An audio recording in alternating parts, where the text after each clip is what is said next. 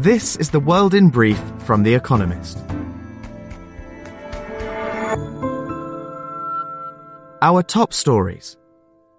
Luiz Inácio Lula da Silva was sworn in as Brazil's president. In a fiery speech, the left leaning politician slammed his predecessor, Jair Bolsonaro, whom he narrowly defeated in an October election, for mishandling the COVID 19 pandemic and leaving the country in terrible ruins. Tens of thousands of Lula's supporters thronged the streets of Brasilia for the ceremony. Breaking with past practice, Mr. Bolsonaro did not attend. A third of the world economy will fall into recession in 2023, according to the head of the IMF. Kristalina Georgieva said that global growth will be dragged down by the economies of America, China, and the EU, which are slowing simultaneously. She predicted that half of the EU would enter a recession, but added that America may avoid one. Russia continued to bombard Kiev, Ukraine's capital, and other major cities following a wave of strikes on New Year's Day. Ukraine's army said it had shot down 20 objects above Kiev on Monday morning.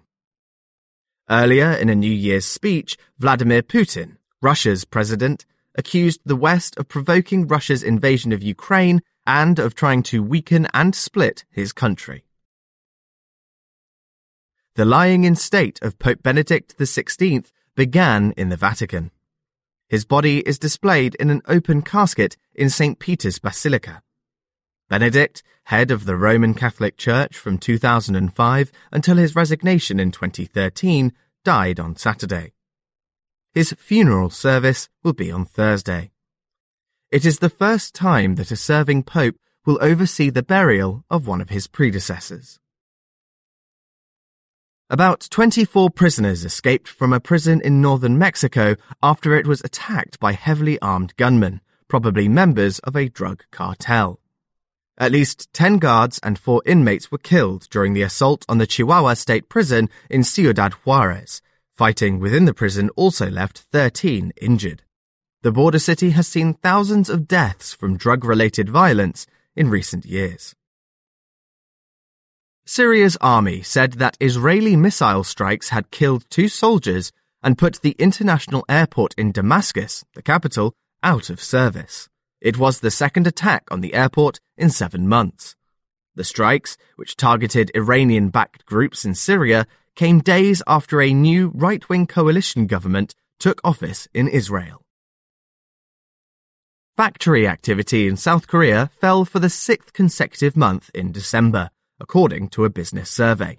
Manufacturing firms were hit hard by the global economic slowdown and a strike by truckers. Meanwhile, in Indonesia, the annual inflation rate rose slightly in December to 5.51%, remaining well above the central bank's upper limit of 4% for the seventh consecutive month. And fact of the day 50 million the number of people who may be beginning 2023 on the brink of famine, according to the UN's World Food Programme. And now, here's a deeper look at the day ahead. Today, we are looking ahead to this year's big stories in business. Normal espresso service returns on Tuesday. Electric pickup trucks could change attitudes in America. America is a laggard when it comes to adopting electric vehicles, but the electrification of the pickup truck, the practical, no-nonsense vehicle that embodies ruggedness, should help change attitudes to battery power. In 2023, a fleet of new models will join Ford's F-150 Lightning and the R1T from Rivian, an EV-only startup, including an electric Chevrolet Silverado and Tesla's much-delayed Cybertruck. Electric skeptics should be won over by white knuckle performance, decent ranges, and competitive prices in vehicles marketed as being just as practical and sturdy as petrol powered alternatives. But it will take more than nifty pickups for EVs to displace combustion engine vehicles in America. Fuel is cheaper and emissions rules laxer than in greener Europe, where EVs accounted for almost 1 in 5 sales compared with around 1 in 20 across the Atlantic in 2021. America's love affair with internal combustion is an enduring passion, meaning that the road to electrification will be long and winding. The repairs business takes off. In 2023, many fashion brands will ramp up their repair services to encourage customers to mend damaged pieces of clothing instead of throwing them away. It is part of an industry wide move to become more sustainable.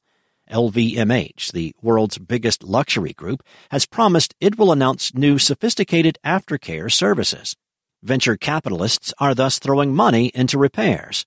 In 2022, Sojo, a London based app which arranges drivers to ferry garments between tailor and customer, raised 2.2 million euros, equivalent to $2.2 million.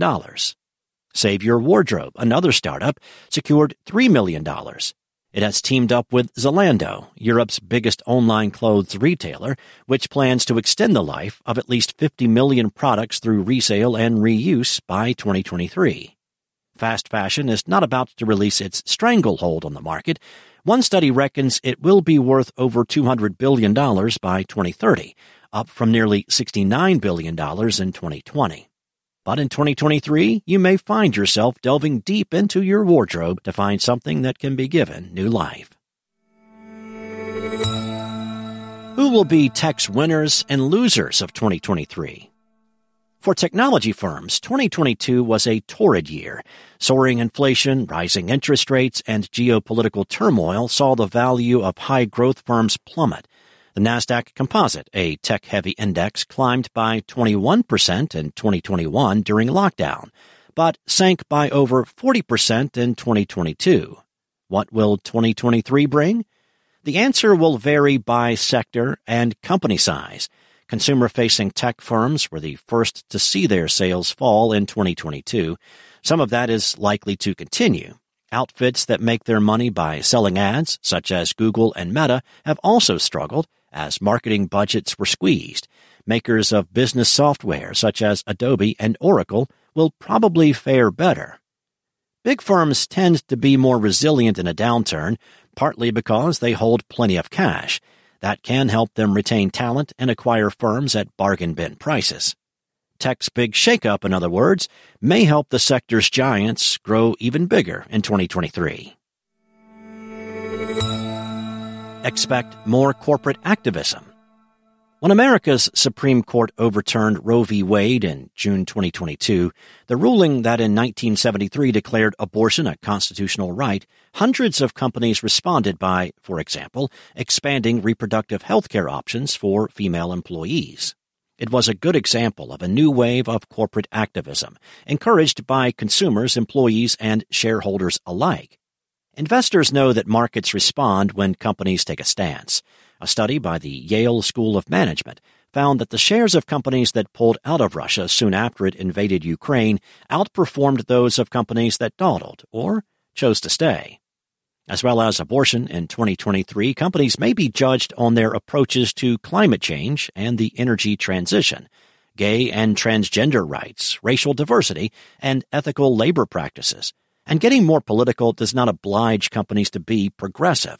Activist consumers tend to reward companies that show consistency in sticking to principles of any hue rather than just pandering to the latest fad. Daily Quiz. Our baristas will serve you a new question each day this week. On Friday, your challenge is to give us all five answers and, as important, tell us the connecting theme.